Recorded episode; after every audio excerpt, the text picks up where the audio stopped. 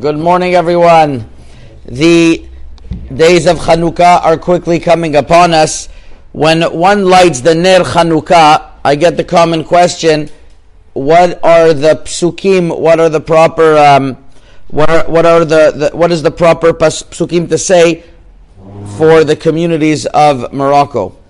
So we start off with the following. Number one is that there are in the Sefer Tefillah, there are a few very uh, old Sidurim, like the Tfilat HaChodesh, the Bet Oved, the Chesed LeAvram, Rabbi Avram Ankawa. Those all came from Livorno. And although in Morocco we weren't used to saying Leshem Yichud in every single uh, area, but in regards to Ner Chanukah, there is printed over there Leshem Yichud. So anybody who, who says says Leshem Yichud, uh, Tavu alav bracha. Not everyone said Leshem Yichud, but definitely it is a way of preparing oneself mentally for making a mitzvah, for doing a mitzvah. Just like mitzvah tzirchot kavana, one person has to know before he does the mitzvah. So this is a way of preparing himself for the mitzvah. Not obligatory, obviously, but it's something that uh, many people are used to, and it is written in the Sidurim Tefilat HaChodesh. Then we make the brachot. It is very, uh, it's common knowledge that there are two different nuschaot to say uh, uh, uh, the brachot. Some say lehadlik ner shel Chanukah, and some uh, some say to say lehadlik ner Chanukah. Very big debate. It's very heated debate by the Moroccans. I spoke about it beforehand. One ha- on one hand, the Rambam and other early Rishonim all say lehadlik ner Shel Chanukah, and that's how many people heard from their parents. On the other hand, in the Shulchan Aruch, it's written lehadlik ner Chanukah, and uh, it could be is based according to Kabbalah because if the if you go lehadlik ner Chanukah, the Rashitevot or Nachal, which has Kabbalistic significance. Either way, all of the these older Sidurim that I mentioned, they all have the, the, the, the word shel in parentheses. So uh, they are politically correct. Either, so one should follow what his parents did.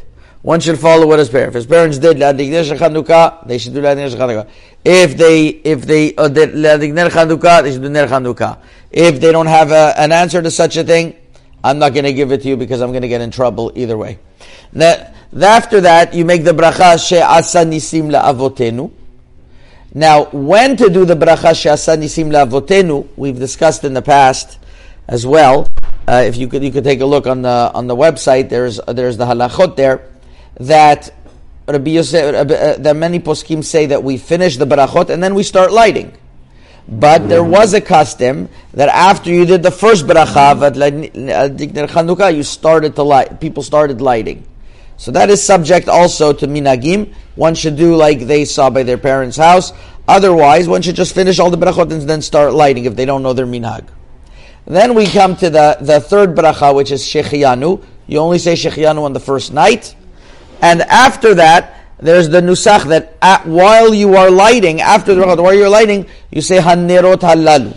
There are different nuschaot to hanerot halalu.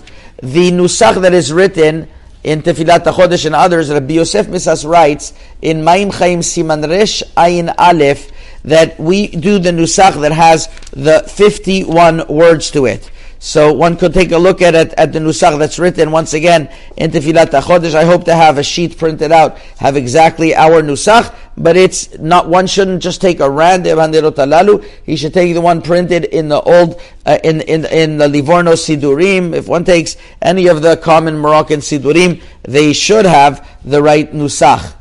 After Hanerot we say, so the, here you have in the, in the Sidur Tfilat HaChodesh and others, they have a lot of psukim to say. Uh, uh, it has to do with it has to do with Kabbalah, and and uh, and and it's uh, it's something that you can take a look. Hashem Tzivoti Manu. It's a list of psukim. Most people don't say that. If one wants to say that, it's uh, as far as I know, we're living in a free country. He could. So you could say what's written in the Tfilat HaChodesh and whatever else. Not obligatory. Then there's Mizmor Shir Chanukat Abayit Le David. Hashem Ki Dilitani. You say that whole Mizmor. That's a very important Mizmor to say.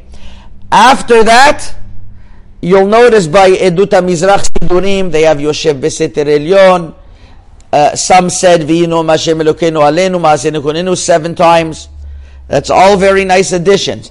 Our custom was to say Mizmor Shechanukat Abayit David. Some added on seven, seven times. But definitely the basic custom is Mizmor Shechanukat Abayit David. What about Ma'oz Tzur?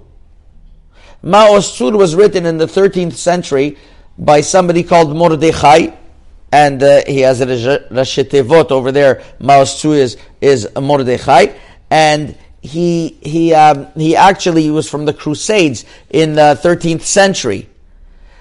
It was not commonly sung in Morocco uh, until recently, and it's a beautiful pizmon, but it, be, it became universally and internationally known. And your kids are going to come home and sing it. So there's no there's no avirah to sing Maoz Tzur also. I sing it at home, and there are people, uh, anything that could inspire, one doesn't have to stop at Mizmor Shechanukat Bait David. After that, one should also say Divrei Torah, but Again, I just said what basically was done in Morocco was the, the brachot and nerotalalu mizmor shechanukat abayit le David. Some added on extra psukim beforehand, before mizmor shechanukat abayit le David, as I mentioned to you. Some added on vinoam afterwards. We uh, some some say ma'oz tzur. That's nice addition. So I gave the basic and I gave what the additions are, and Bezat Hashem, we should all have a Chanukah Sameach.